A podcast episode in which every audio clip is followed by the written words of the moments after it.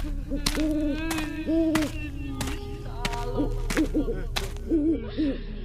Sağ olun.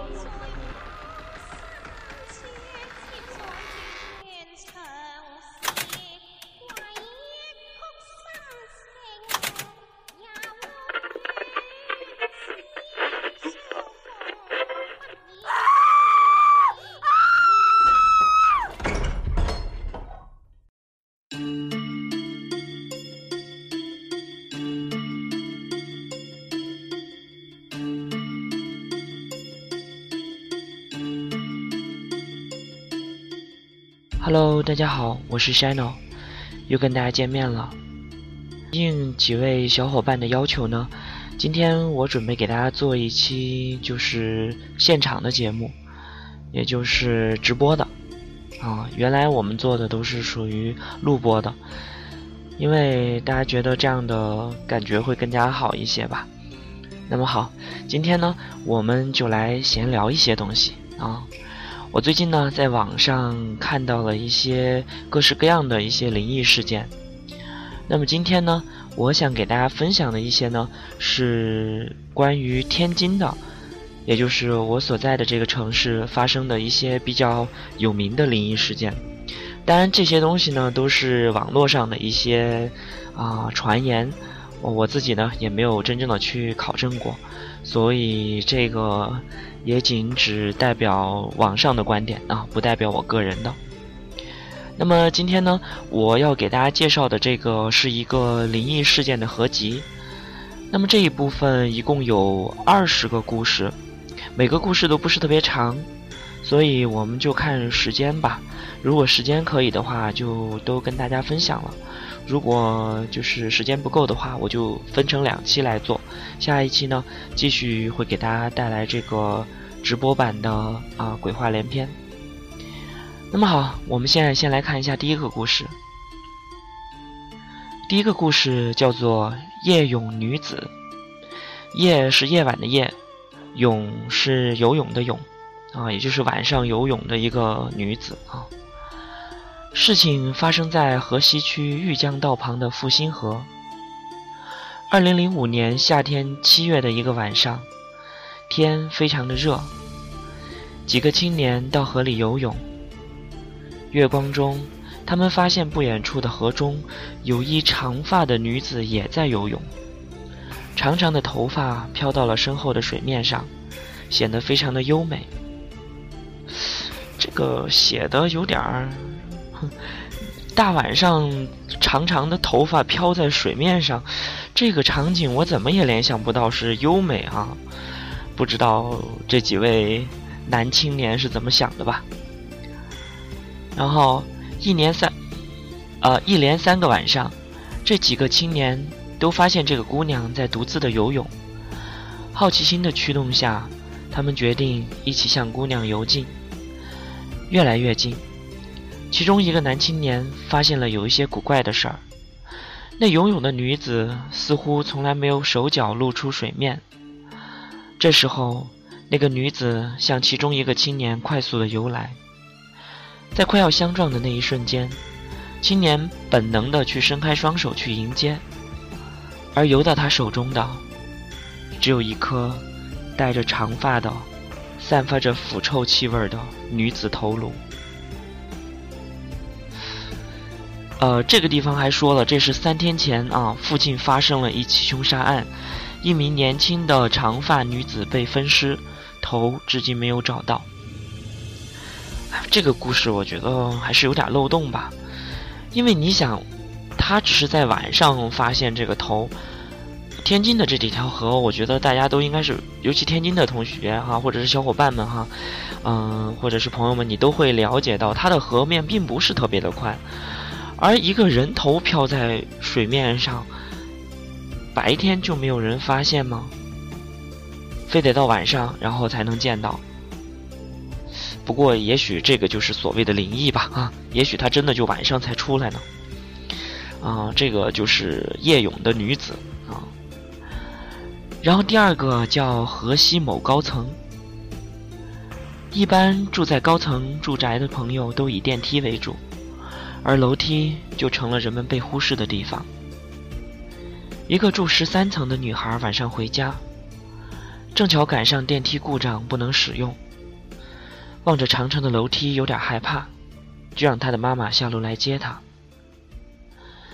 妈妈下来了，就和她一起上了楼。可当他们走到十二楼的时候，女孩的电话响了，传出的是她妈妈的声音：“闺女儿，妈妈下来了，你在哪儿啊？”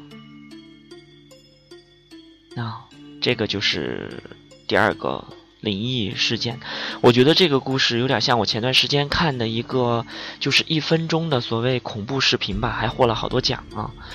他说的就是有一个男孩躺在床上，然后跟他的爸爸让他爸爸跟他讲故事，可是讲着讲着，这个小男孩就跟他的爸爸说：“爸爸，嗯，你能帮我看一下床下吗？”刚才我去捡东西的时候，发现床下也有一个人，你能帮我把他赶走吗？而他的爸爸就说不可能，但是小男孩就不依不饶的，非要让他的爸爸去看去。于是他的爸爸低着头就往那个床下看过去，而这个时候他的爸爸赫然发现，床下躺了他的另一个儿子。因为这个人跟床上这个小孩长得一模一样，而这个时候，床下的小孩对着这个男人就说：“爸爸，你能帮我把床上的那个人给赶走吗？刚才就是他，把我推到了床下面来，我也害怕，也不敢上去了。所以其实我就在想哈，不知道床下还是床上的这个哪个是真正的他的孩子。”而至于这个故事里头高层的这个故事讲到，究竟打电话的是他的妈妈，还是跟他一起上去的是他的妈妈，这个我们就不得而知了。反正总有一个是阿飘。好了，我们再来看第三个，收藏的爱好。现在收藏的风盛行，一个外地女孩来天津打工。在天津的开发区的一家酒店工作，酒店的女老板对她很好，甚至有点过分了。到了年底，女孩要回家，可是老板要请她吃饭，大家都有些喝高了。于是女老板对着女孩就说：“好妹妹，你知道姐姐有什么爱好吗？姐姐最喜欢可爱的东西。”说着，非拉着打工的女孩。到她的闺房一游，打开一个大衣柜，女老板说：“好妹妹，你看，这就是我多年的收藏呀。”原来，那个柜子里挂着一个风干的女人头颅。看来我的收藏又要有更新了。女老板诡异的笑着，看着打工的女孩。这是第三个故事。这个故事的漏洞，个人认为也挺多的。首先，他如果有这个癖好的话，我相信那么多年下来，肯定收藏的不止一个头颅，对吧？所以这个故事可能也就是编撰的吧。那么再看下面的第四个，第四个可能有些小伙伴就要觉得特别的新奇，或者觉得非常的好奇了，也很感兴趣，因为这也许跟。啊，各位在收听我们节目的小伙伴们有关系。我们来看一下这个故事，叫做《南大的楼与湖》啊。但这个南大呢是八里台这边啊，不是大港那个校区。那我们来看一下，南开大学经济系的楼和后面的八卦造型的楼组成了坟头的造型。所以从高层上跳下去死了好几个人。有一年，南大的湖淹死了几个留学生，南大的老师们就下去救。结果救人的那个老师后来就说疯了，因为那个救人的老师经常看到一个女人在狠狠地瞪着他，问他：“你为什么要多管闲事儿啊？”啊，这个大家可以去考证一下。我们来看第五个。二零零四年的时候，河西区解放南路，也就是顺驰名都的对面，有一个骑着车上班的人被车压死了。事后围观的群众发现，死者的手里转，呃，紧握着一张百元面值的冥钞。据开车的司机说，当时他的车刚下立交桥，车速很快。突然，前方一个骑自行车的人把车骑到了路中间，去捡那个地上的一张钞票。据说这是以前在这里被压死了的人设下的一个圈套，在找替死鬼，自己好去投胎。嗯，这个找替死鬼的事情我们听的也挺多了，比如说我们经常说的淹死的水鬼啊。这个东西，嗯，我觉得宁可信其有吧。下面看第六个，三只小猪。嗯，这个故事我觉得倒不像是一个灵异故事，我倒觉得是一个挺搞笑的一件事儿，大家可以看一下啊。事情发生在九十年代后期，一天夜里，有三个人搭乘一辆出租车，要到津南区的农村的一户人家。他们三个人分别穿着黑白花三种颜色的衣服，在到达了目的地之后，他们给了司机钱，然后进了那户人家。可是司机当时并没有在意。回到家以后，才发现自己收的是冥币。于是第二天回去就找那家人去问，昨天夜里是否有三个人来过。可是那家人说。那个时间根本就没有人来过，只是他家的母猪生了黑白花三只小猪。啊，这真是一个搞笑的故事啊！原来是三个人投胎成了三只猪，这个难道是上辈子做了些什么亏心事儿？嗯，这就不知道了啊，有可能是猪，也有可能是一群小狗，也说不定呢。好了，再来看下面一个故事。叫马场道一百六十二号，哎，这个故事我倒是听说过，因为我的母校就在马场道上面，而且这个地方我还真见过，就在新华中学的旁边。这是一个紧邻马场道的欧式小洋楼，目前无人居住，许多玻璃也碎掉了。解放前，是一个有钱的资本家住在这里，他有一个漂亮的女儿。一天清晨，仆人叫小姐出来吃饭，却没有人开门。在请示了主人之后，大家撬开了小姐的房门，里面却没有人。可是奇怪的是，小姐的衣服还在这个里面。没多久，天津解放了，资本家一家逃离了天津。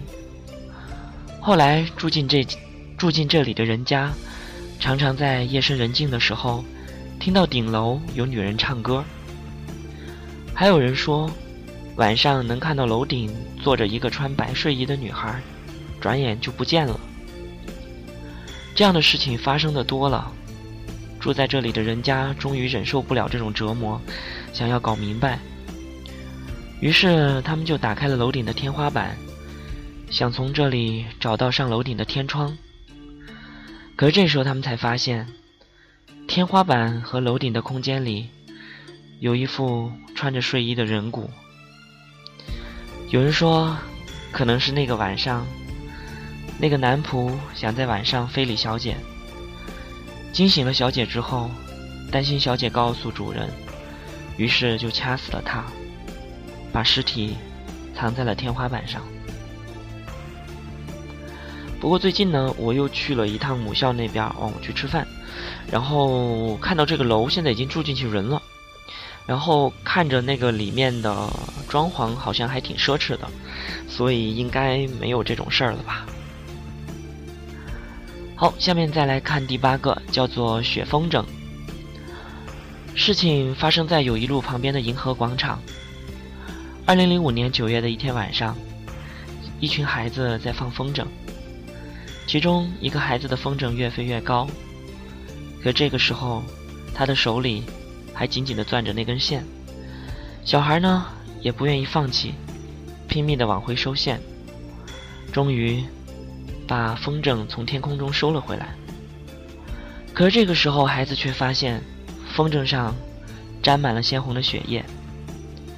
第二天早晨，这个孩子死在了自己家里的床上。手里紧紧地抱着这个风筝。一夜了，风筝上的血还没有干。